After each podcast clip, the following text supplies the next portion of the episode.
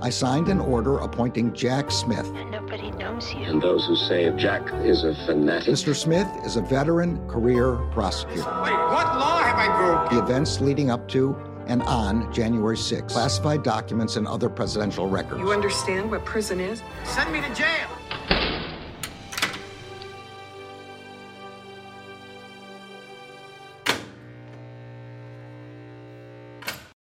Welcome to episode 23 of Jack, the podcast about all things special counsel. It is Sunday, May 7th, and I'm your host, Andy McCabe. Hey, Andy. I'm the uh, co host here, Allison Gill. Lots of major, major breaking news in the special counsel investigation this week. I know we talk about this every week. Well, every week, like what could next week possibly bring? Well, a host of new stuff. We've got a deeper dive into the potential wire fraud case surrounding the Save America PAC.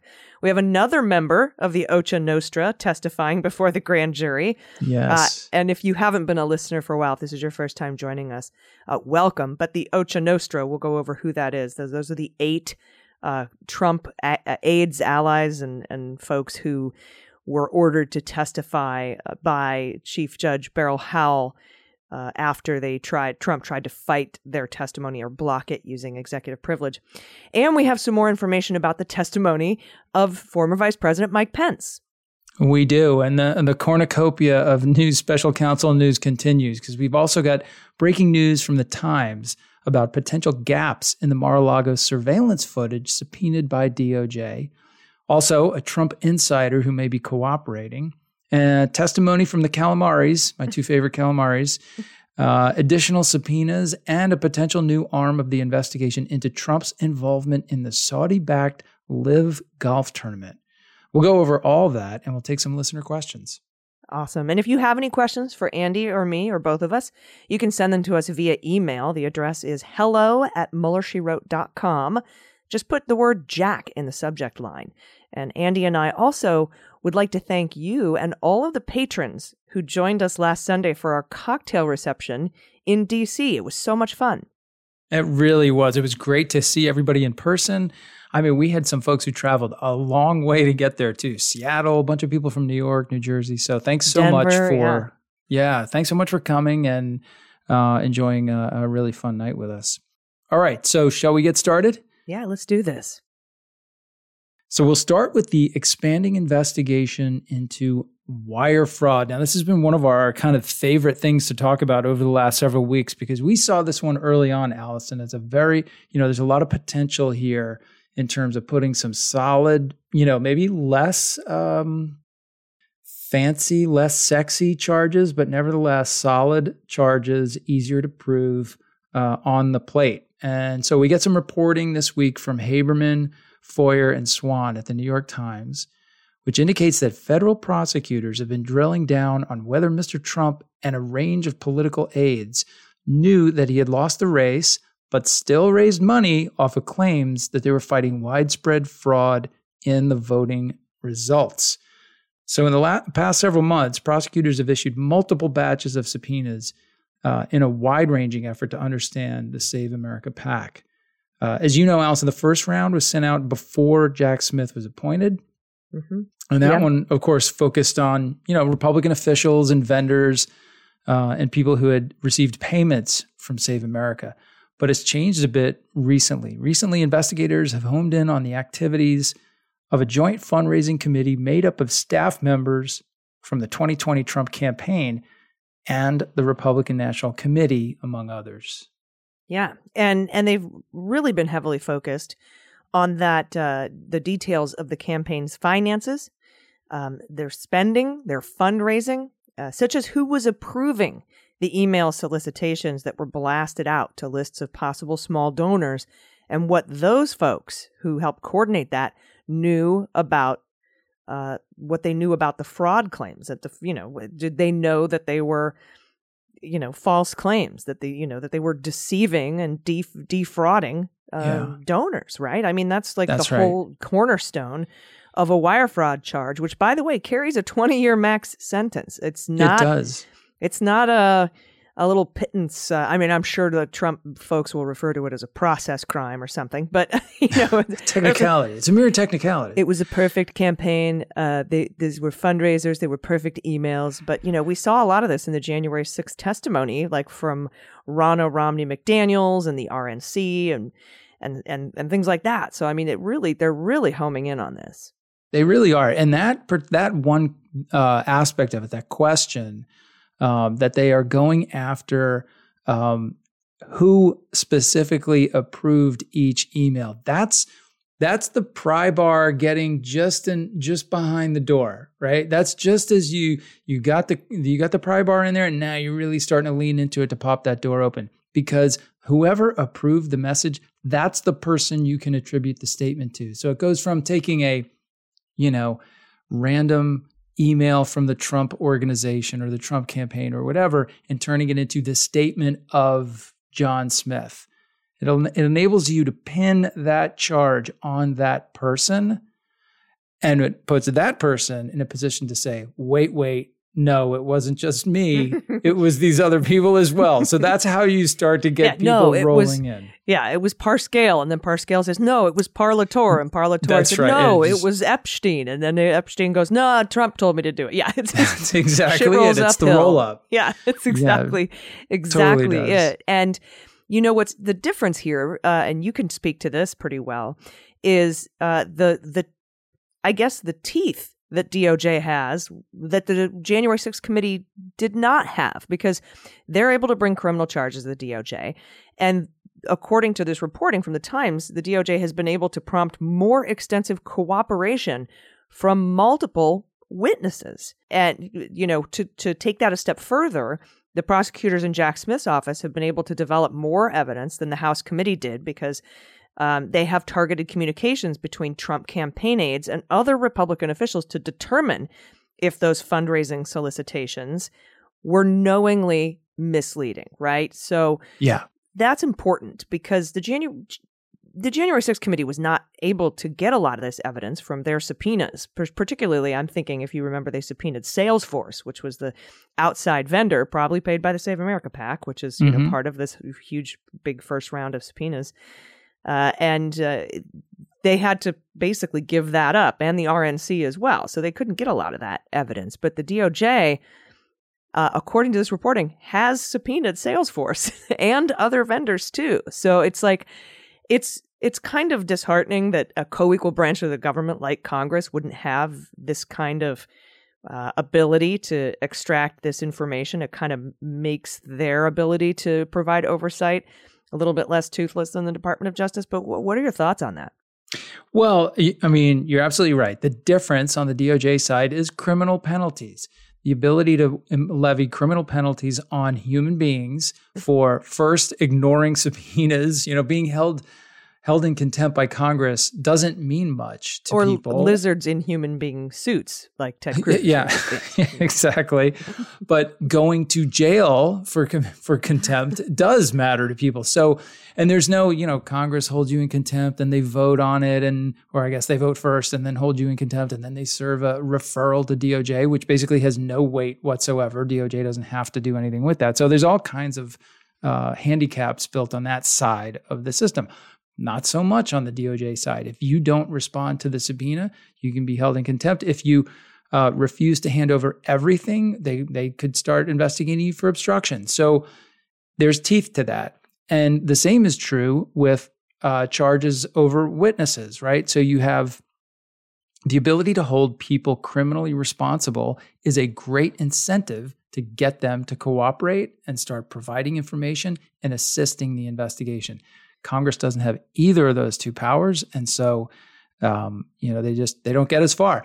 It kind of like brings home this point that government oversight works, and you get that check and balance between Congress and let's say the federal agencies, the executive branch, because people um, prior to the Trump administration, whether even though they didn't like it, you submit to it. It's the right thing. Nobody likes to go up and testify in front of Congress, especially about bad news. Trust me, I did it many times. It was always awful, but you do it because that's what's required. That's what our system calls for. It's right that Congress, the side of our government that's most, uh, you know, answerable to the voters, has this sort of power over the executive branch agencies. And of course, they control the budget, and that's a lot of power as well. So, um, but once that system starts falling apart and people begin ignoring their uh, obligations to comply with oversight, you get an executive branch or an or administration that's kind of just decides to thumb their nose at and run amok. And I think we saw a lot of that during the four years of the Trump administration. Yeah, and and we've seen this sort of happen over and over and over again with Congress versus DOJ. Not I don't mean like they're going head to head, but you know, to get information, to to get subpoenas because that sales, you know, when they when the 1/6 committee uh, subpoenaed Salesforce. Salesforce was like, "Yep, sure, you can have it all. It looks weird to us too. We don't like it either. We thought this was strange too. Here, have everything." And then, of course, the Trump side stepped in and said, "No, no, wait a minute. Um, you know, we, we want to sue to block this." And of course, you know, being the the third party, you're going to wait until that whole thing is resolved. Right. Uh, but so DOJ was able to get the Salesforce stuff. We saw it with the RNC. DOJ was able to get the RNC stuff. We saw it with uh, John Eastman and the Chapman University emails. Chapman University mm-hmm. was 100% willing to hand everything over, but they had to go through a nine month protracted uh, privilege battle and using crime fraud exception to get anything over to the January 6th committee. Meanwhile, Merrick Garland had all of Eastman's emails before the committee even had held hearings. Uh, we saw it with Mazars and the Trump mm-hmm. organization. The criminal, um, you know, uh, prosecutors were and investigators were able to get those tax returns, you know, toot sweet. Whereas it took Congress what th- three, four years to be able to get to get the tax returns. So uh, and I think that, and a lot of these privilege battles also go much, much faster when you're talking about the Department of Justice. So, you know, for, for those that we see sometimes the talking heads talking about how the DOJ is dumb and the January 6th committee is God and the January 6th committee did so much more than the Department of Justice. I, I just want kind of want everybody to step back and take a 30,000 foot view and see exactly what the Department of Justice has been able to get without much, you know, without many trials and tribulations, so to speak uh, that the January 6th committee simply was unable to uh, to achieve. And I'm not saying that it's because the, the January 6th committee didn't do the work. Uh, you know, they certainly did, but uh, and they they did their level best to get this information and evidence. But it's just so much easier for the Department of Justice to get it. Yeah, and at the end of the day, Congress, the the January 6th committee was essentially a political. Um, it's a political institution, and and it was a a political effort I don't mean in terms of Republican or Democrat, but just in that it's part of the political side of government. Mm-hmm. And in the at the end of the day, the courts recognize, I don't want to say a greater legitimacy on the criminal side, but maybe a more essential nature of what the criminal side of our government is doing. Like you have a grand jury, these things uh, need to happen quickly. Prosecutors need to be able to access uh, witnesses and evidence before the evidence disappears or the witnesses lose their recollections or are uh, vulnerable to uh, tampering by people who um, you know might not want them to testify. So mm-hmm. the courts recognize that.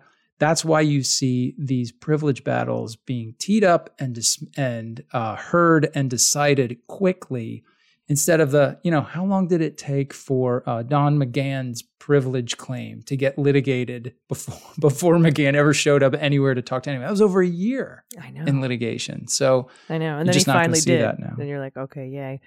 And uh, yeah, so I, I think that this is all uh, just you know very important sort of information to have in the uh, back of your mind as we as we continue forward with these investigations and also how long it takes us to get news from the Department of Justice versus us not I shouldn't say from the Department of Justice I should say about what the Department of Justice is doing because right. the 100% of this is not coming from the DOJ it's coming from right. elsewhere witnesses and witnesses lawyers uh, but you know some other things uh, that have been looked at here by these prosecutors in- include the nexus between research that the Trump campaign commissioned immediately after the election to try to prove fraud. Uh, it also, they've been looking at public statements that Trump and his allies made at the time, uh, their fundraising efforts, and the establishment. Like how, why, why establish Save America in the first place? And remember, Jack Smith has obtained the testimony and reports and documents from two firms now the Berkeley Research Group, which was paid $600,000 by the Trump campaign to look for voter fraud, and Simpatico Software Systems, which was paid $735,000 uh, by the Trump campaign, or at least he they were billed. The Trump campaign was billed. I'm not sure Yeah. these payments have That's been a- made. Uh, The but, accounting, we're not we're not really sure how that worked out, but we'll see. We'll see. but the grand jury's been asking questions related to whether Donald was briefed on these findings by Berkeley, suggesting there had been no widespread fraud, and also uh, by the CEO uh, of the Simpatico software system. So Yeah. and and both of them came back. They looked over twelve different subjects of, of potential voter fraud, and and you know when Donald Trump made that phone call to Brad Raffensperger on January second and said we found five thousand dead voters, uh, but on January first. Uh, the report from Berkeley research firm said they found nine, nine dead voters in Georgia. Right. And so, did Trump know ahead of that phone call to Raffensperger to find 11,780 votes? Did he know that there weren't 5,000 uh, instances of dead people casting ballots in, in Georgia and that there were only nine from this Yeah. thing? But we do know from an Eastman email, by the way, like which I said Jack Smith has had for a while. Uh, the DOJ, actually, Merrick Garland got it a long time ago. Um, we know that Trump signed on to a lawsuit in Georgia after Eastman had advised him not to because the data had changed. And so it appears that he was advised, at least per those emails that were handed over under the crime fraud exception. Yeah, So- don't don't let that data change. Just get stop. Just charge right ahead and sign that that court filing, basically attesting that everything is true and uh, to the best of your ability. You know, it's interesting too on these on these two research group uh, or the, or the or Berkeley and Simpatico.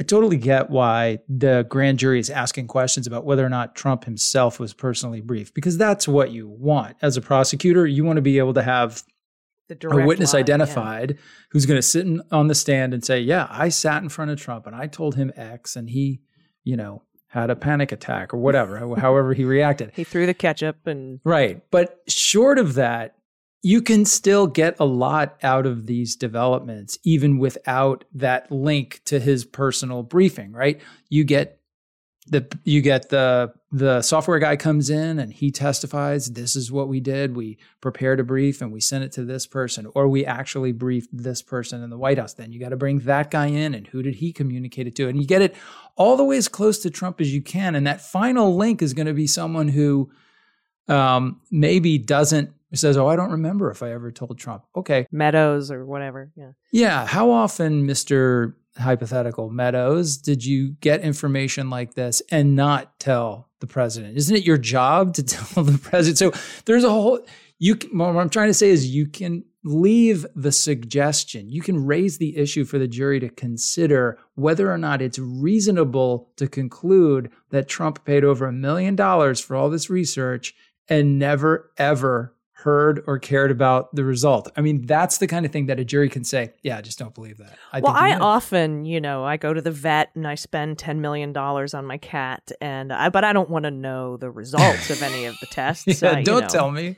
I, the cat's al- look. The cat is alive. It's a spectacular cat. He's walking around. Everything's fine. Um, my other lawyers told me that the cat is fine. yeah, Yeah, just- and and and now let's um, let's add to your hypothetical. Imagine you were the type of person who routinely stiffed people and did not pay them what you owed them. so we know that like a million bucks I'm goes out of the the vet. I don't like these results. That's right. A million dollars goes out of the pack to these two companies. Almost a 1.5 million, like 1. Point, Yeah.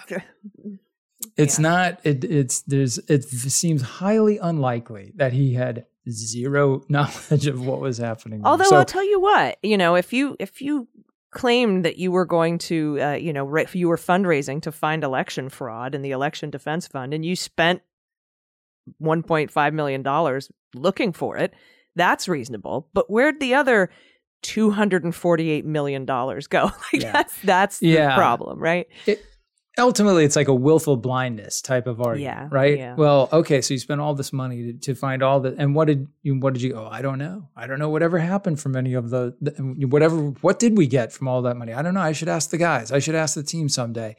It's just not, um, it's not credible. So if that's going to be his biggest defense, um, if I were the prosecutors, I'd be like, okay, yeah, come on in. Put that defense on. Well, I'm happy. I'm I'm comfortable with that. They've they've lined up a uh, you know, a lot of witnesses and uh, evidence and information that they could put on to counter that defense, um, counter and and raising it in in the terms of a willful willful blindness sort of argument.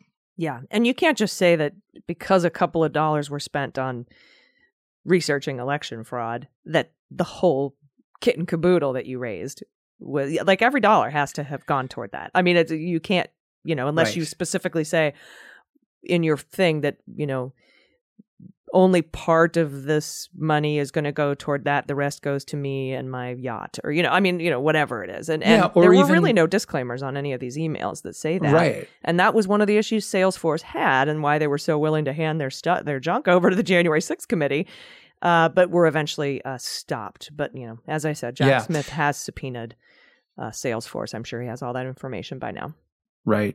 Right. Right. All right. Well, we have some blockbuster reporting from uh, not only uh, the New York Times, but CNN as well. Um, it's kind of piggyback uh, reports, and we're going to talk about that, but we're going to take a quick break first. So, everybody stick around. We'll be right back.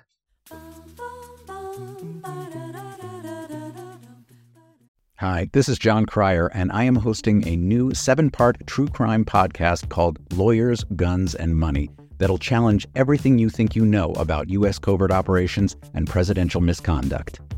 From Jack Bryan, the director of American PSYOP, comes the incredible true story of John Mattes, a newly sworn in Miami public defender in the 1980s who has found himself completely in over his head.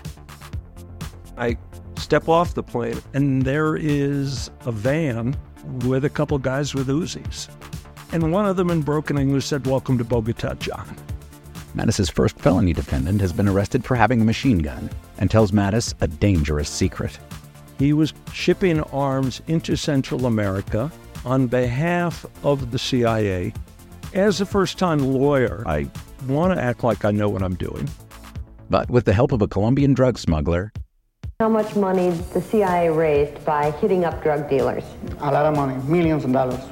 an Alabama mercenary, They were prepared to die to the last man. I saw this in them. I saw the fire in their eyes. And they made me their war chief. and a newly elected senator, John Kerry. We are looking at allegations of drug running, gun smuggling, conspiracy to commit murder and murder itself. He'll fight to free his client The judge said, Show me in a courtroom how we were at war. Expose an illegal war being run by the White House, I mean, I wanted him involved, but I didn't want to be on record as doing it. and somehow stay alive in the process. I just escaped a kidnapping by the CIA in Costa Rica. This is Lawyers, Guns, and Money. So you have a man in an Armani suit standing on the bow of a boat with a rocket launcher and says, If I lose sight of you, I will launch. You will be vaporized. Available everywhere starting October 29th, or get it ad free and early starting October 22nd at lawyersgunsandmoney.supercast.com. There you'll find bonus episodes along with exclusive content. Subscribe now.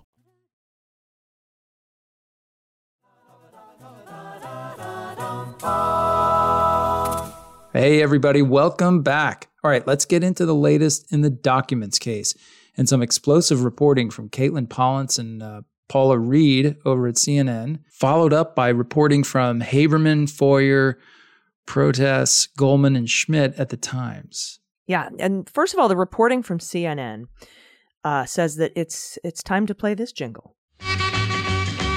Subpoena.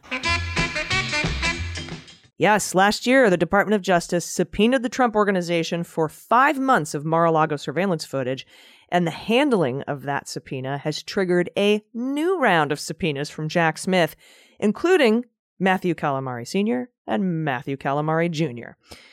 Uh, both Calamaris testified Thursday, and we learned about this on Thursday, which is a testament to how leak proof the Jack Smith probe is. You know, and we talked about that um, sort of this just wall of cone of silence within the within this investigation, and how you know uh, Judicial Watch. Tom Fitton tried to get the names of the Jack Smith prosecutors. Um, so, you know, they could sick the IRS on them for intense uh, audits or whatever.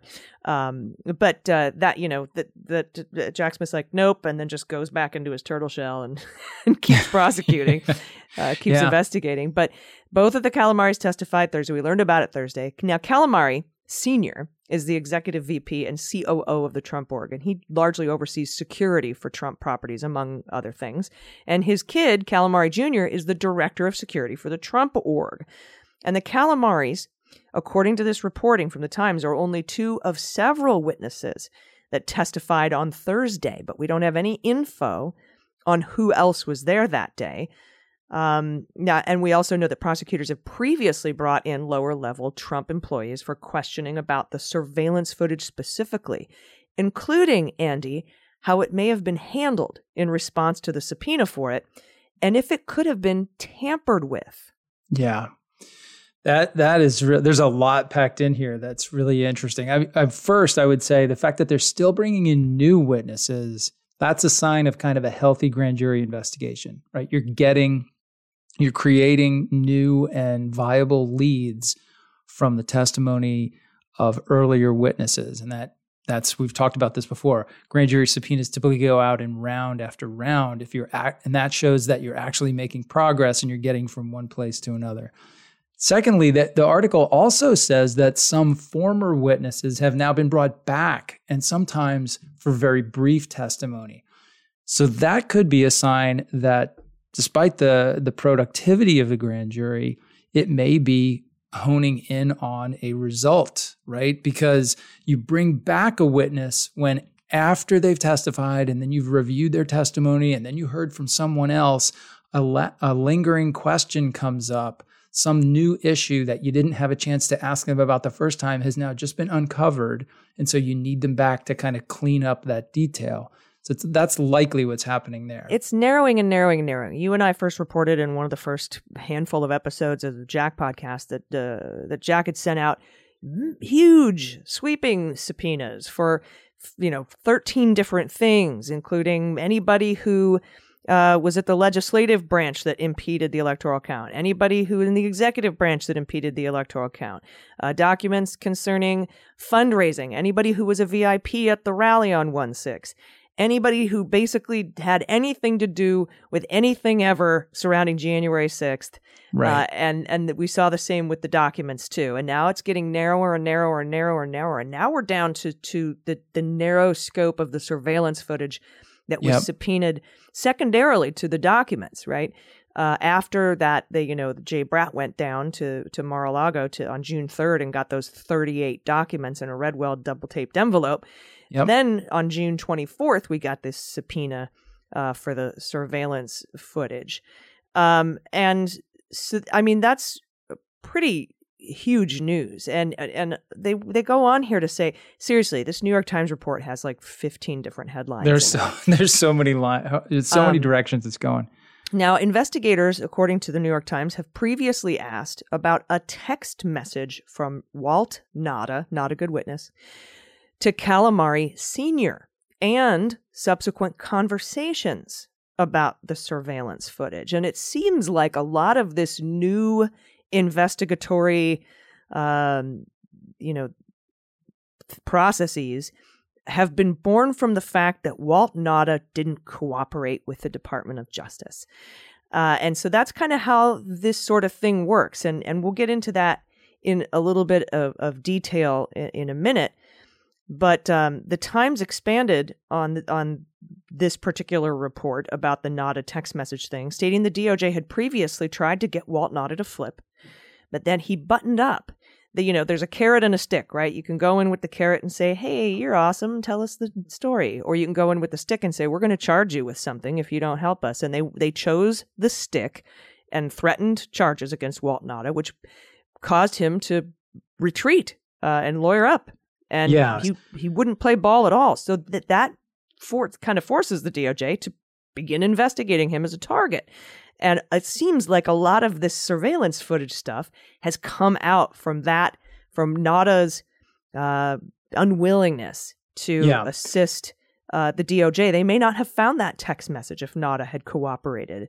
Uh, and that text message may have been the thing that led to the calamari subpoenas, and then which may have led to the fact that they found gaps in these tapes. It's I, I don't know sort of right. what what order everything went in, but it's really expanded now. And this talk I wanted to ask you because this happened a lot in the Mueller investigation. There were a lot of people who were very uncooperative, recalcitrant, obstructy, and uh, they, you know they wouldn't provide uh, uh, good information, and so you had to start investigating them, which turned up all these other threads that you have to follow to their logical conclusions to wrap yeah. up.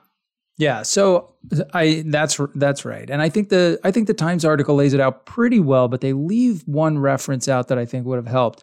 So the the the carrot side of the incentive to get someone to cooperate is, hey, you know, you know a lot, you're important, and also if you cooperate fully and tell us the truth about everything, we won't charge you. You get basically immunity, right, for uh, being on the government side and helping the case. And then, of course, the stick is we're going to investigate you and then we're going to put you in jail. So you better cooperate with us uh, and, and prevent that. The problem with Nauta is he lied to them the first time they talked to him. So the, the Times doesn't really uh, point that out or draw a lot of attention to that in this article. And that fact that they they started out with Nauta um, deceiving them on the questions he was asking, that damages his ability to ever be a really good witness later on because you'd have to bring that out on the stand that first he lied and then later he told the truth.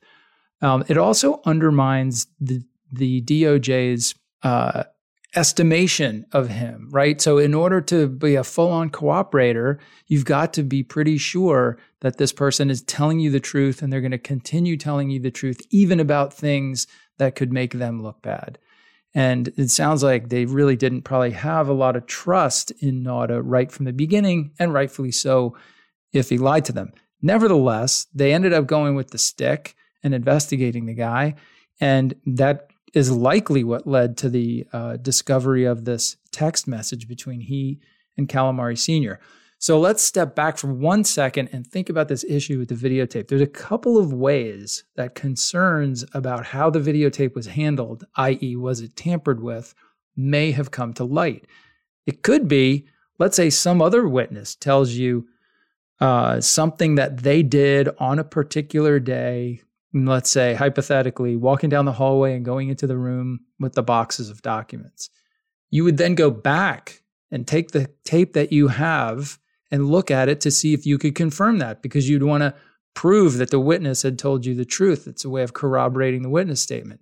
Well if you went back and looked at the tape and there was no sign of that witness doing that there now you have an inconsistency. And one of the ways to explain that inconsistency is somebody's gone in and manipulated the tape so that's a one that's one way that you could become aware of the fact that what was given to you may have been tampered with. Another way is just to have your video forensics folks, which we have very, very capable video forensics people at Quantico, the FBI does.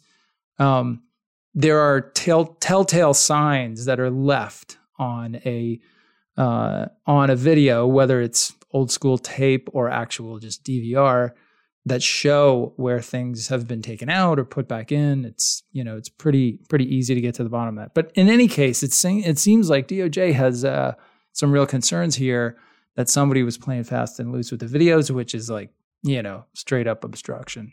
Yeah, and I, I wanted to, you brought up a great point about who who else could have been involved in this, and there's a tiny, teeny one single sentence thing that didn't really get any airplay um, that's in this report that that says, and I'm quoting here: in interviews recently, the Justice Department has been focused on Walt Nauta and the help he received from a Mar-a-Lago maintenance worker in moving the boxes. So there you go. You know, ma- that yeah. maintenance worker could be very key, and I'm sure. Uh, it's it.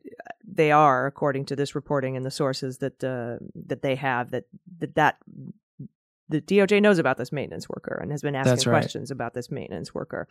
So um, the the amount of news that has come out of this. Here's some more headlines, additional blockbuster headlines from the subsequent Times reporting. Jack Smith has obtained the confidential cooperation of a person who has worked for Trump at Mar-a-Lago. So this is the first cooperator that at least we know about, official cooperator. A- and that's not really, and I, let me caveat that by saying we don't know if they're an official cooperator. We don't know if they've signed a cooperation deal. And we do know that there have been other folks cooperating with the Department of Justice, like Cassidy Hutchinson, and we, but they, you know, we hadn't heard that they had signed a cooperation agreement. But, and so this may just be one of those. Uh, but this is a, a big deal to have a, an inside person who worked at Mar-a-Lago to to be a cooperator in the documents case. Yeah, very very big deal. I mean, this is this is how big cases are made. You get people who are uh, who have uh, access to the information that you need and good knowledge of what happened and ability to present it in an effective way as a witness, um, and you get them to to uh, you know officially go on board with the government as a cooperator. Typically, the way that happens is they are facing some sort of potential criminal uh, liability or jeopardy themselves and so they come in and they're debriefed in what some people call a queen for a day, which I yep. think is both uh, sexist and also doesn't really represent how many days it takes to do this. It's, it takes much more than one day. Ah. But in any case, you bring them in and you give them, you put them in what we call a proffer session, where they basically give up everything that they know to the prosecutors and the agents present. And it has to include things that you did wrong, right? You have to expose yourself to the prosecutors and the agents in terms of your criminality. And at the end of all that, you write up this massive memo of everything they did and everything they know. And then you come to an agreement that you'll this cooperator will plead guilty to some minimal charge and at the end of their cooperation, the government will go before the judge and make a recommendation for a downward departure in sentence for whatever it is they pled guilty to. It's like a something um, like a 35. I can't so I, memory is not serving, but the number 35 is involved.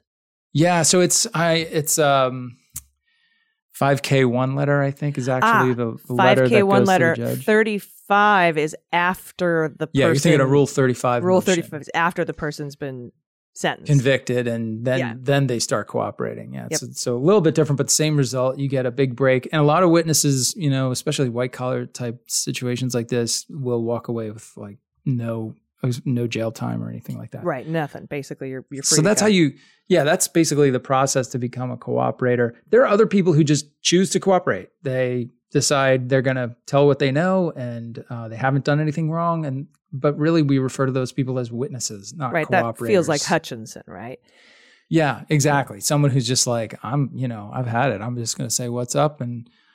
They haven't actually done anything wrong, so they're not in any jeopardy. Yeah, and the fact that this is worded like they've obtained confidential cooperation doesn't necessarily mean that it is a cooperator, like a like like somebody who's- somebody signed up, correct? Right. They they keep saying in the article they have an insider at Ma- Mar-a-Lago who's cooperating, and that could just mean they have someone who has been a you know regular and frequent witness, has provided good information, who's actually still working at Mar-a-Lago, and that is like very very valuable. You know, when you have someone who's doing that, you also, and I'm not saying that this is happening in this case, but it it would present the opportunity to have that person cooperate what we call proactively. So if you have an insider in the organization, you could say to them, "Hey, you know, look for this. Look for boxes with these sort of markings. Go into this room and tell us what you find there." Or something as sim- simple as um, the next time you're there, you know, draw us a map of ex- everything of what you know what it looks like on the in the basement or something like that. or take a picture. One of the one of these we need witnesses. we need yeah. to know what it looks like inside this room, or we need to know. Here's one that I've done many times. I need to know what the door lock looks like on this door.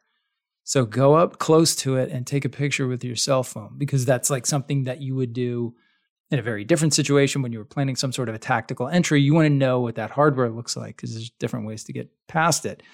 What's much more common is hey, here's a little piece of equipment.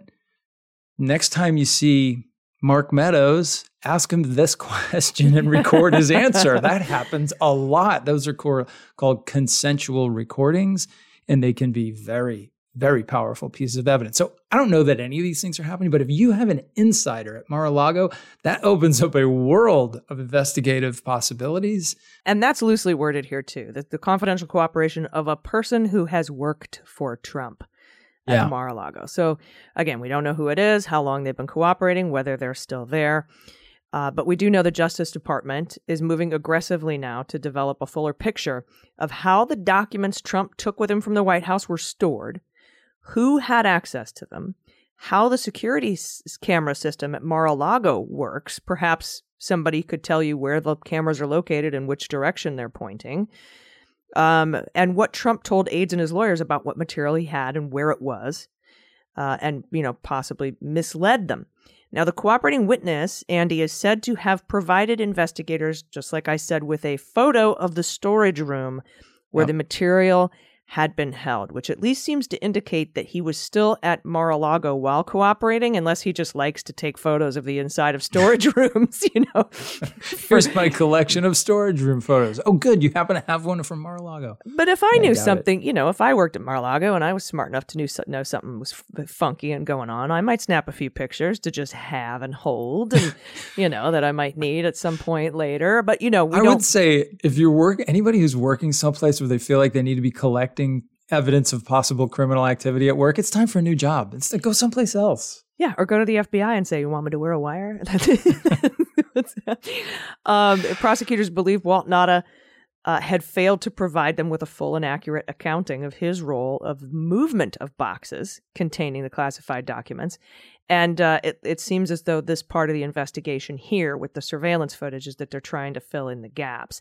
Mhm. And um, they also say in the past uh, few weeks, at least four more Mar-a-Lago employees have been subpoenaed, along with another person who had visibility into Trump's thinking when he first returned material to the archives. Um, so that's also of of note because this opens us up to a whole gaggle of people. Uh, Yeah. Right, you know, and we could talk about who might be this, you know, this mole and who might not be. But I mean, it's it's it's potentially so many different people. That's right. Um, now, prosecutors have also issued several subpoenas to the Trump organization seeking additional surveillance footage from Mar a Lago. That's brand new reporting. It was big news when we heard about the initial subpoena on June 24th for the surveillance tapes. Now we know there have been subsequent subpoenas to the Trump organization for uh, additional footage. Um, and prosecutors have questioned a number, wit- a number of witnesses about gaps in the footage. This brings me back to Nixon, my friend. This brings me back to the 18 minutes. All missing. roads lead to Nixon. don't they? Um, so I there that there's potential gaps in this footage, uh, and that led prosecutors to subpoena the software company that handles the surveillance footage for all the properties. Andy, uh, and this could open the door.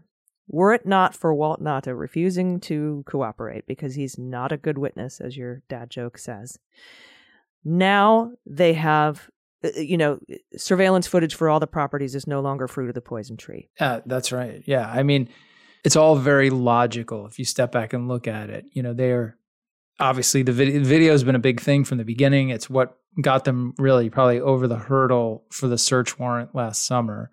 Now they see there's maybe some kind of fugazi aspects to the video. And so you're going to bring in more witnesses. You're going to expand your scope a little and start talking to people who are just have like technical roles at Mar-a-Lago because you want to really nail down here like who has access to the system, how do you work it, how you know can you go what happens to the tapes after they're you know completed, how how long are they held for, all that kind of stuff.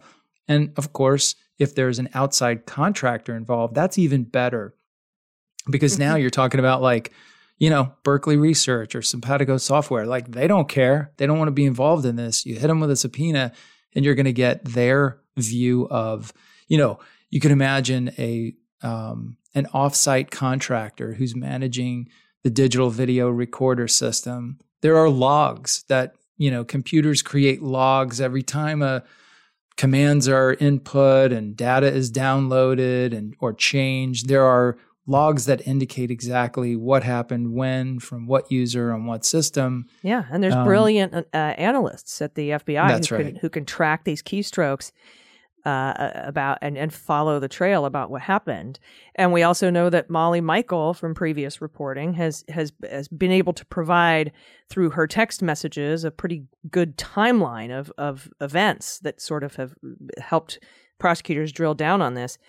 And, you know, keep in mind too, prosecutors got to question Evan Corcoran about his phone call with Trump on June 24th, which is the day of the initial Department of Justice subpoena for the surveillance footage.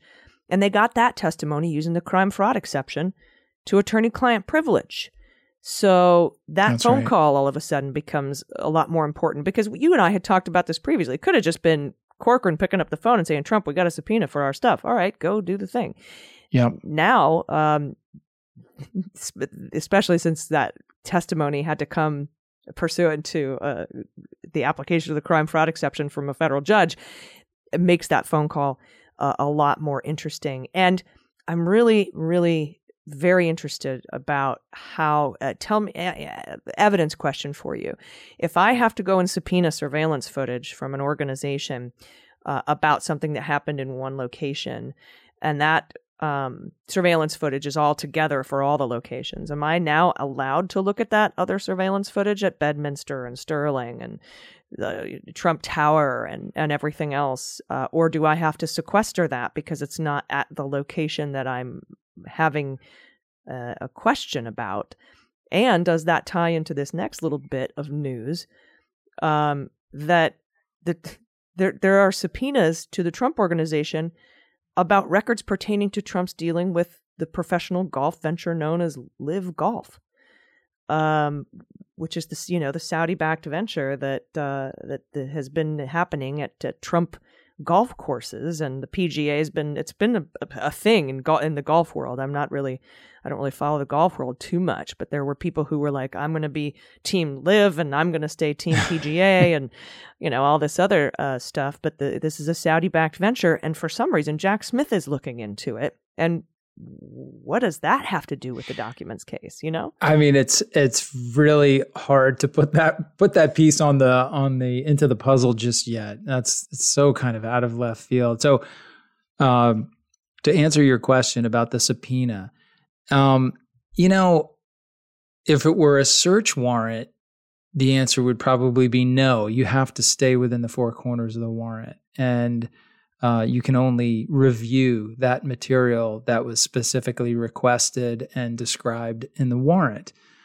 But uh, subpoenas are a little different. The standard for a subpoena is just simple relevance, right? You you can, if you have an investigation going, you can serve a grand jury subpoena, uh, and as long as the subpoena is not overly broad, and as long as it is designed to reasonably uh, uh, target material that could potentially be relevant in the in the investigation, then it's it's fair game. So because if I were a defense attorney, I would I would I would do the fruit fruit of the poisonous tree argument. Like, hey, yeah, you were investigating a document movement and surveillance at Mar-a-Lago, and all of a sudden now you have video footage of MBS at Bedminster burying documents in Ivana's grave. I'm kidding, uh, Yeah. but you know whatever else comes out of it that isn't sort of it, like you said within the four corners of that search warrant.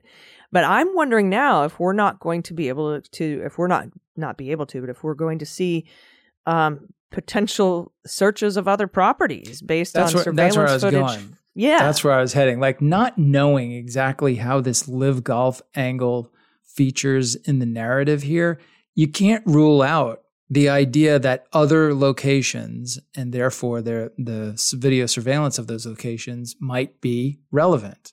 Yeah. So it's just hard to say. I can't imagine how you get there right now because I really don't understand the LIV golf thing. But um, you know, I I certainly wouldn't rule it out. Like I think it's it's possible. Obviously, Jack Smith and his team know a lot more than we do about the facts and what they're dealing with and where they're going, where they think they need to go. Mhm. Um, so really, we're still in that moment where anything could be possible. Well, and everybody thought I was crazy when I made a big deal about that secret meeting, that little golf without the golfing that Trump held on his Sterling course in Virginia, where he met with folks uh, about the LIV Golf tournament, and Epshteyn and Mike Roman were there. Uh, and I was like, what's going on here? How many of these guys have been subpoenaed? What are they talking about? And I was like, you're crazy, you're crazy. Uh, but it makes that meeting a little more interesting because that involved the LIV tournament. And, you know, I just watched Mary McCord speculate on Deadline White House, and this is pure speculation. But she says, you know, it's not out of the realm of possibility that Donald may have used some of his classified documents. He didn't want to give some of them back uh, in you know in order to maybe blackmail the Saudis into investing in his golf tournament or ho- at least holding them at his properties, or that he was uh, meeting with uh, the Saudis about some of the information he had, uh, because he did mention that he that Nixon. Uh, made you know could have made eighteen million dollars off of his tapes, which also had gaps. Uh, but you know, I, am it's very gappy tapes, gappy tapes. It's, it's just interesting.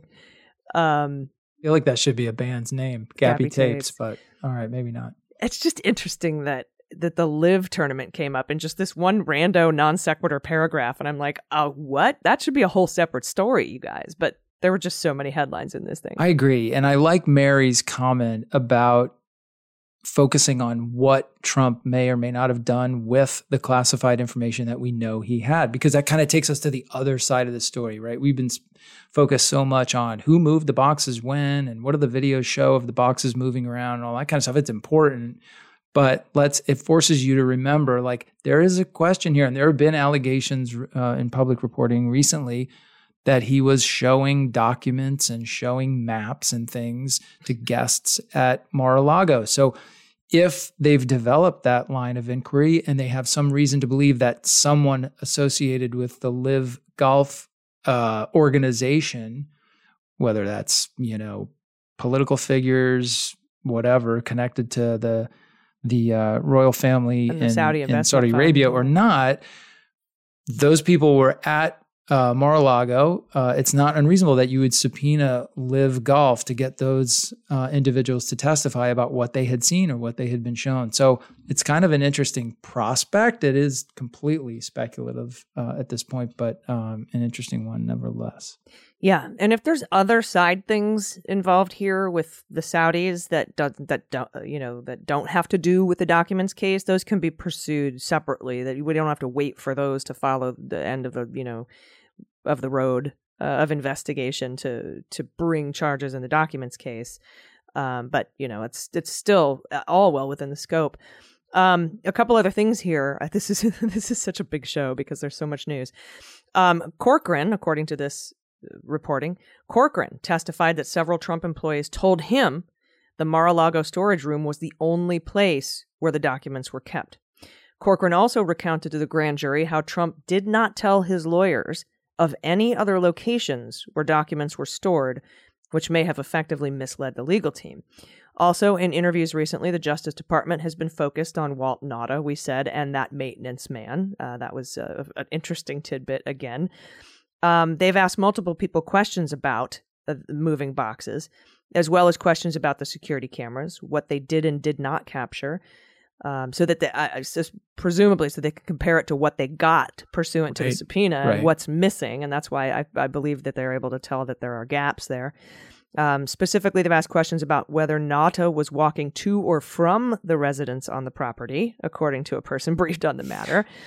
Um, and a lot of this part of the, a lot of this part of the investigation, like I said, is because they weren't able to get Nauta's cooperation. But Mike Schmidt told Nicolle Wallace. He thinks the DOJ, this, uh, you know, using the stick instead of the carrot backfired on Jack Smith because it failed to get Nauta's cooperation. But I don't see it that way. Mary McCord also said, um, you know, Jack wouldn't indict the documents case on the cooperation of Walt Nauta.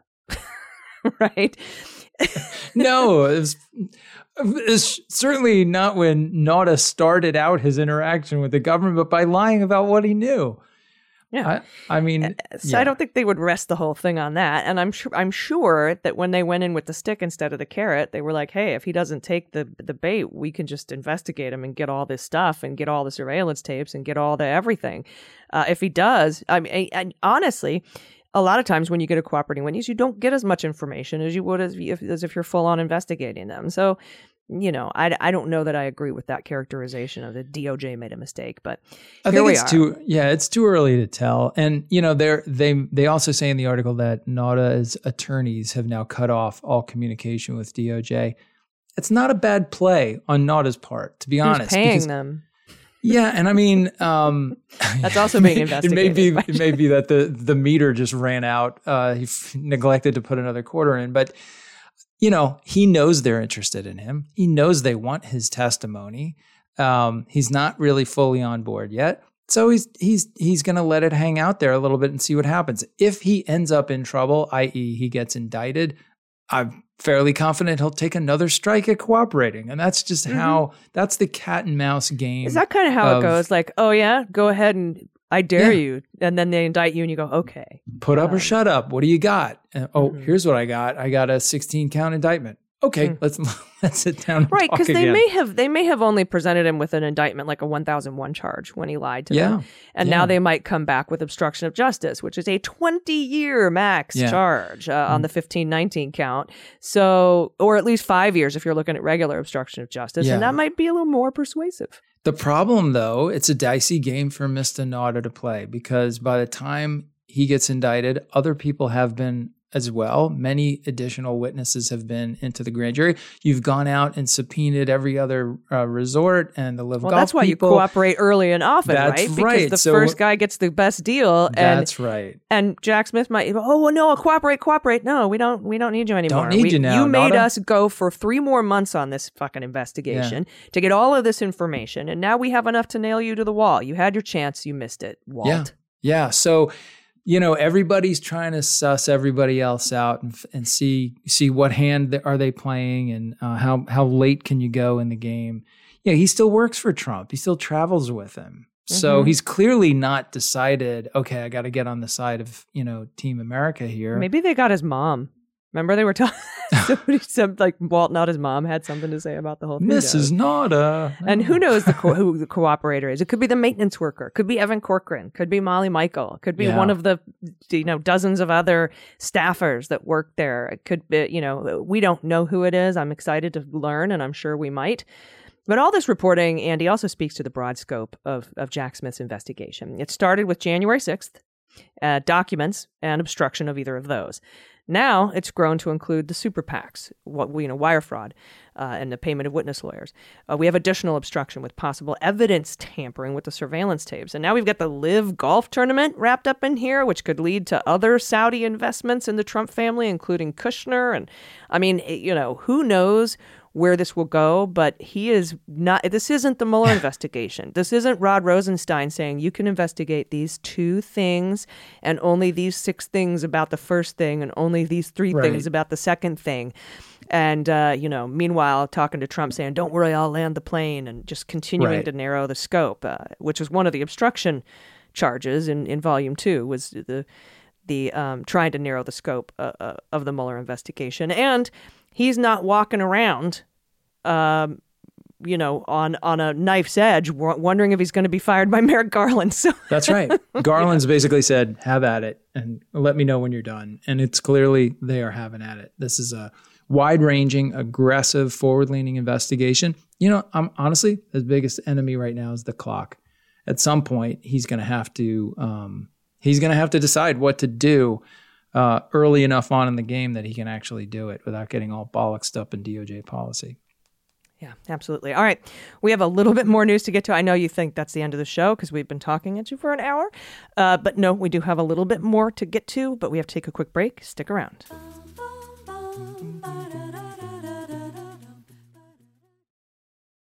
Hi, this is Jon Cryer, and I am hosting a new seven part true crime podcast called Lawyers, Guns, and Money that'll challenge everything you think you know about U.S. covert operations and presidential misconduct. From Jack Bryan, the director of American PSYOP, comes the incredible true story of John Mattes, a newly sworn in Miami public defender in the 1980s who has found himself completely in over his head. I step off the plane, and there is a van with a couple guys with Uzis. And one of them in broken English said, Welcome to Bogota, John. Mattes's first felony defendant has been arrested for having a machine gun and tells Mattes a dangerous secret. He was shipping arms into Central America on behalf of the CIA. As a first time lawyer, I want to act like I know what I'm doing. But with the help of a Colombian drug smuggler, How much money the CIA raised by hitting up drug dealers? A lot of money, millions of dollars. an Alabama mercenary, They were prepared to die to the last man.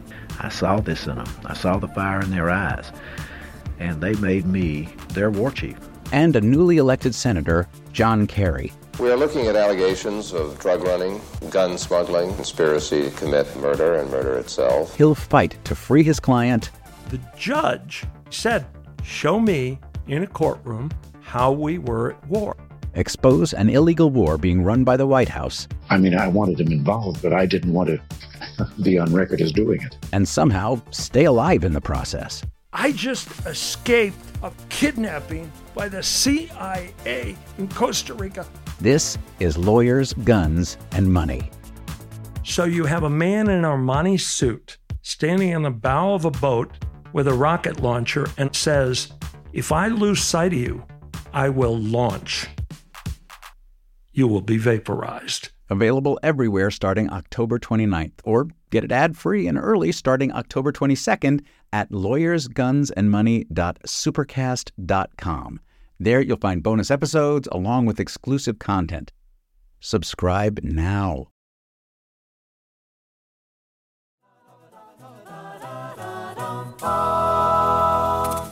All right, everybody, welcome back. Uh, we now have testimony from a fourth member of the Ocho Nostra. That's half. Quattro Nostra have testified. so, and you beat me to it. You absolutely beat me to it. I was like, "What's it?" How am You're going I use Quattro the Nostra? Quattro, yeah. All right, and this is Dan Scavino, one Dan Scavino. So, as you know, the Ocho Nostra uh, is our name. Uh, thank you, Aaron, uh, Mhm. who who named the Ocho Nostra. It's eight people: Meadows, Stephen Miller, Dan Scavino, John Ratcliffe, uh, Robert O'Brien, Nick Luna, Johnny McEntee, and Ken Cuccinelli. There you go. Uh, and four have now. The testimony here is pursuant to former Chief Judge Beryl Howell rejecting Donald Trump's attempts to block all their testimony using executive privilege. The appellate court denied Trump's appeal and would not issue a stay, and Cuccinelli was brought in that afternoon. Get them while they're hot. Get them in quick. And so we know that Miller, Cuccinelli, and Ratcliffe had already testified. And this week is Dan Scavino's turn.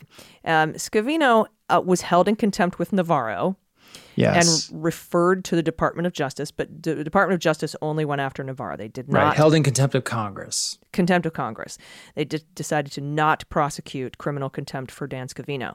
Uh, Scavino helped spread false claims of voter fraud. He might have he might know what went into those fundraising emails. I don't know, but he he was very big on the on the voter fraud thing and uh, the the big lie. He also has information about discussions with Trump on January fifth about convincing members of Congress not to certify the election.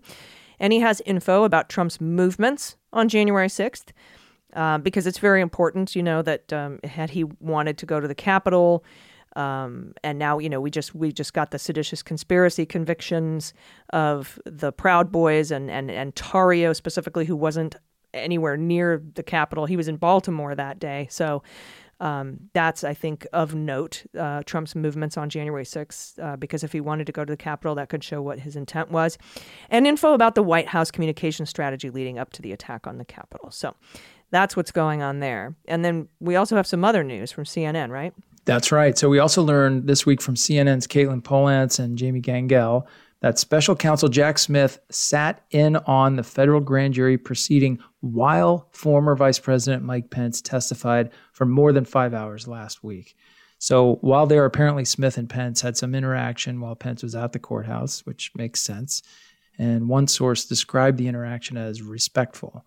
Um, Smith's appearance is the first known time the special counsel has attended a grand jury proceeding in the investigation, which is also, uh, I would expect that to be the case. So what, Um, what about that, um, Andy? Because if that's the first time, I don't know if that's the first time, but t- talk to me about Smith's participation. Did Mueller go into the federal grand jury at all, or did he just have the line prosecutors do it? Why do you think Jack Smith himself wanted to be there? Is it because the the gravity of having a former vice president there? I mean, what what what are your what's your take? Well, it was certainly intentional, right? It's not like oh, just I had the I had the hour. I figured I'd go over And did there. he wear his purple robe and I hope just- so. I hope he went full Jack style. I'm thinking about donning that hag. look for myself, just motoring around the house. But anyway, I'm gonna I'm gonna see if I can get some hag robes for you. Just I'll, I'll need some help with the beard, though. I need mine would be like white. I'd look like I'd look more like David Letterman than uh, Jack Smith. that's All right. okay. Sorry for the distraction. So, um, Mueller did not go. Uh, Mueller, which also was not surprising, um, Mueller was an incredibly hands-on leader and was very wanted to know exactly what was going on at all times. And once you told him what was going on, he'd ask you a lot of questions and then make it very clear to you what he wanted your next steps to be. But he was not the kind of guy that would actually go do it, right? He, I think Mueller had more of a, almost more of a military uh, respect for chain of authority. Like he's not going to reach down and start doing the job of the guy beneath him. Um, Jack Smith is at a different place in his career uh, than Mueller was when Mueller was special counsel. You know, Mueller had been FBI director for 12 years. Uh, You know, certainly a distinguished prosecutor in his own past, uh, homicide prosecutor in the D.C. district, kind of notably. But it had been a long time since Mueller had ever gone into a grand jury. It doesn't surprise me that he didn't go. Nothing wrong with not going. He had unbelievably accomplished people uh, to do that work for him. Jack Smith does also. He's got very serious prosecutors who spent a lot of time in grand juries. It's not like he needs to go in there to supervise what these folks are doing. He went in for some reason. He was either sending a message to Mike Pence about the seriousness uh, of this testimony and how kind of, um, you know, once in a lifetime it it was. Is not every day uh, that the vice president, former VP, comes in to testify against his old boss. Um, or he was possibly sending a message to the public like, this is my hand on the tiller. I'm making these calls. Um, I am watching the progress of this very closely. And um, either way, I think the message that's the message I got from hearing that he was in there. I think it's kind of a bold move. I like it. I think it's a good look for him. It's great for his team because it really shows him as a guy as, you know, uh, leads from the front and gives them, uh, supports them in what they're doing, doesn't leave them hanging out there to deal with the former number two. Uh, right like i'm willing to do this work too with Yeah. you um, down you know down in the weeds and um, and then here i and maybe he passed out hag robes to all of his team That would be great. So Just- i'm sorry i'm stuck on the robes but this is this is i don't mean to make light of this because this is a very serious situation and i think that's evidenced by his presence Yeah. during the testimony of the former vice president Yeah, and I'd like to say something about the respectful interaction real quick and, and why I'm not surprised by that at all. So, to throw back to um, a little reference from my time as uh, um, in the Bureau. So, I was at the White House one day for a meeting and um, I was leaving and I got a call from the White House. Oddly enough, I was like sitting in my car right outside the West Wing and I was being summoned to the vice president's office about what I had no idea. Turns out, uh, this was right around the beginning of the whole Mike Flynn debacle. And uh, right around the time that we discovered this um, evidence, I'll say, about Mike Flynn's conversations. having lied to mike pence Right, right right. Mhm. So your deputy um, director at that time that's correct. Yeah. Yeah. So I uh, I go to the vice president's office and he's in there along with a few other folks, um, Don McGahn and others. And basically, long story short, they wanted to see the actual evidence itself that showed that proved conclusively that Mike Flynn had lied to the vice president and, as it turns out, other people about the uh, about his conversations with the Russian ambassador. So I had someone get that evidence and bring it back to the White House for me. And I sat with him in a room in the sit room, one of the conference rooms downstairs, because it was uh, confidential inf- or uh, classified information that we were looking at. So we had to go down to the sit room. And uh, he read it, and it's the conclusion is not, you know, is it's really, uh, I'm sure it was uncomfortable for him. It was clear that he was frustrated with what he was reading, you know, confronting the fact that he'd been lied to by the national security advisor. Um, and he was pretty frustrated, but the entire time he conducted himself like a gentleman. Uh, and I will, I give him credit to that, to this day. He sat there, he didn't pitch a fit. He was respectful and courteous. And as he got up to leave the room, and this is a guy who's just like had some really bad news laid on him, he stopped to look at me, thanked me for my service and for, for helping him out, showing him what he needed to see. And, and then he left the room. And I thought, you know what? That was uncomfortable as hell. But Mike Pence, pretty respectful guy handled himself like a gentleman. So I would expect that he did the same thing in the grand jury with Jack Smith. Uncomfortable, don't want to be here, fought it, lost, kind of won a little bit, but really pretty much lost. Had to be Yeah. here. But nevertheless, he probably put a smile on his face and shook hands and, you know, exchanged He's also not a target here, uh, you know. Uh, Yeah. And so it's, uh, I mean, if, nobody ever wants to go testify No. for a grand jury. Oh, ever. God, no. Um, but he's not a target, and and this could potentially, uh, whatever comes out of this, actually help his campaign for president if he decides to run. So. It could help it or kill it. so who knows? Like it's uh that one's up in the It air. I could think. it could make Trump even less electable. Let's just say that. There you Um, go. There you whoever go. f- you know steps up and fills that uh, gap, uh, who if if anyone can do it, I don't I don't I don't think Pudding Fingers can, but you know, uh, everybody else Yeah. is just polling so dismally. But and yeah, anyway, I I would expect the same thing. Um, just a fascinating amount of news this week, my friend, and uh, Yes. I, I hate to speculate what'll happen next week, but um, I'm sure it'll be even more. So before we go, let's get to one of our listener questions. Again, if you have a question for either me or Andy or both of us, you can send it to us at hello at muellershewrote.com and just put Jack in the subject line. Andy, who do we have this week? All right, this week we have Michael, and Michael gave us a really long question, which I'm going to edit significantly here. Sorry, Michael. That's that's what happens in the big time media world. Oop, redacted, redacted, redacted. What happened? Oh, You just redacted a bunch of his question. You're right. I you did. got really serious for a second. I know. I was like, oh my god, did Is I just step news? on? Did I just leak classified onto the Jack podcast? I don't think I did, though. For the record, I don't think I did. And if I did, it was mine. It's all mine. I get to keep it anyway. You can Okay. declassify anything you want. You were the head of the FBI. That's right. I thought it, so it, it happened. um, okay, Michael says, is it reasonable to believe or expect that the DOJ, maybe Fani Willis in Georgia, and anyone else investigating Trump are thinking about him as a potential flight risk? He has autocratic friends around the world, his own airplane, and the means to get out of the country. Okay, so um, that's a really good question. And flight risk is relevant. Short answer is, but not right now. Um, there's really nothing that any of those investigators can do at this point in their investigations. Um, Trump is not has not been charged with anything in Georgia or federally yet, and so he can move around as much as he wants. The the New York case is a little bit different. They don't do um, pretrial detention in New York anymore uh, on flight risk grounds, so it's kind of not relevant up there. But if Trump is charged in, let's say, in a federal case, in federal cases, uh, you get bail. Uh, that the argument to get bail, the government, if they want to deny you bail, which means you get held in jail until your trial, um, it comes down to two things. One is danger to the community, and the other is risk of flight.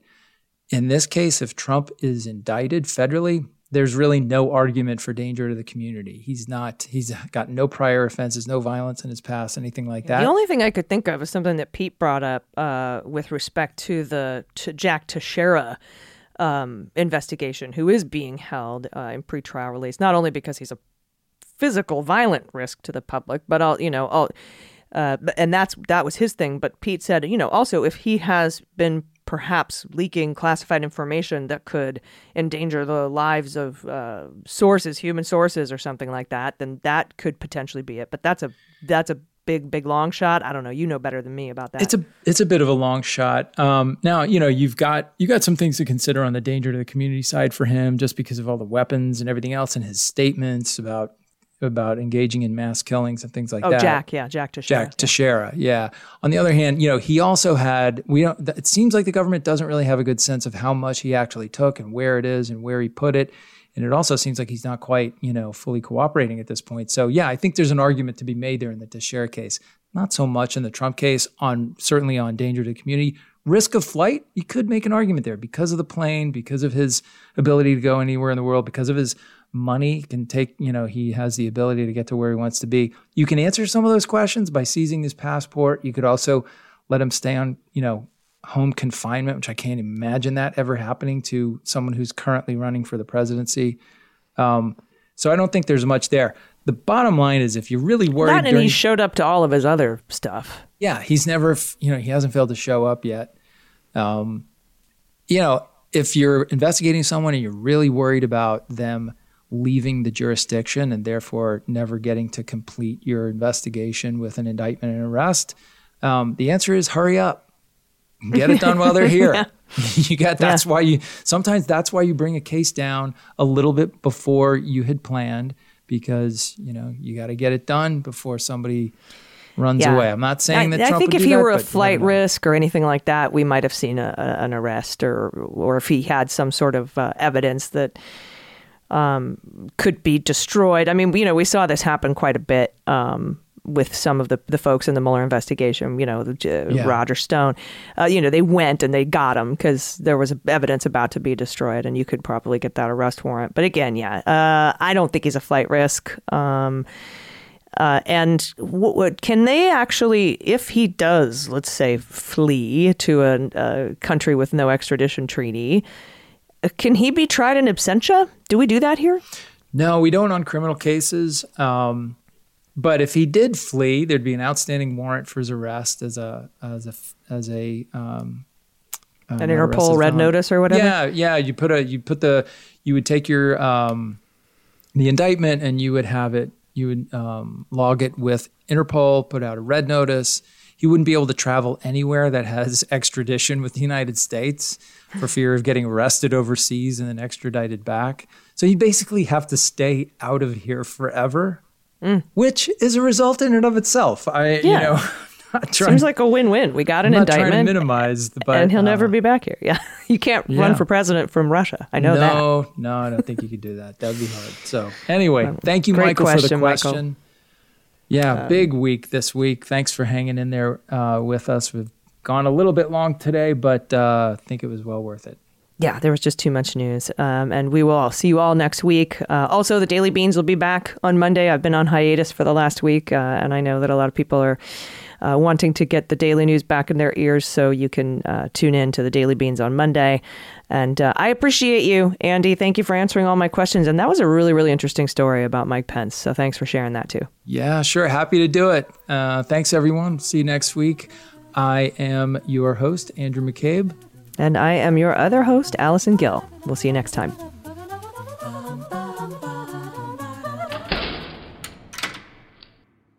Hi, this is Jon Cryer, and I am hosting a new seven part true crime podcast called Lawyers, Guns, and Money that'll challenge everything you think you know about U.S. covert operations and presidential misconduct.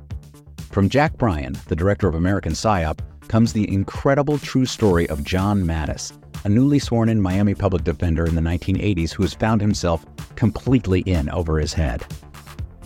I step off the plane, and there is a van with a couple guys with Uzis. And one of them in broken English said, Welcome to Bogota, John. Mattes's first felony defendant has been arrested for having a machine gun and tells Mattes a dangerous secret. He was shipping arms into Central America on behalf of the CIA. As a first time lawyer, I want to act like I know what I'm doing. But with the help of a Colombian drug smuggler, how much money the CIA raised by hitting up drug dealers? A lot of money, millions of dollars. An Alabama mercenary. They were prepared to die to the last man. I saw this in them. I saw the fire in their eyes. And they made me their war chief. And a newly elected senator, John Kerry. We are looking at allegations of drug running, gun smuggling, conspiracy to commit murder and murder itself. He'll fight to free his client. The judge said show me in a courtroom how we were at war. Expose an illegal war being run by the White House. I mean, I wanted him involved, but I didn't want to be on record as doing it. And somehow stay alive in the process. I just escaped a kidnapping by the CIA in Costa Rica. This is Lawyers, Guns, and Money. So you have a man in an Armani suit standing in the bow of a boat with a rocket launcher and says, If I lose sight of you, I will launch. You will be vaporized. Available everywhere starting October 29th, or get it ad free and early starting October 22nd at lawyersgunsandmoney.supercast.com. There you'll find bonus episodes along with exclusive content. Subscribe now.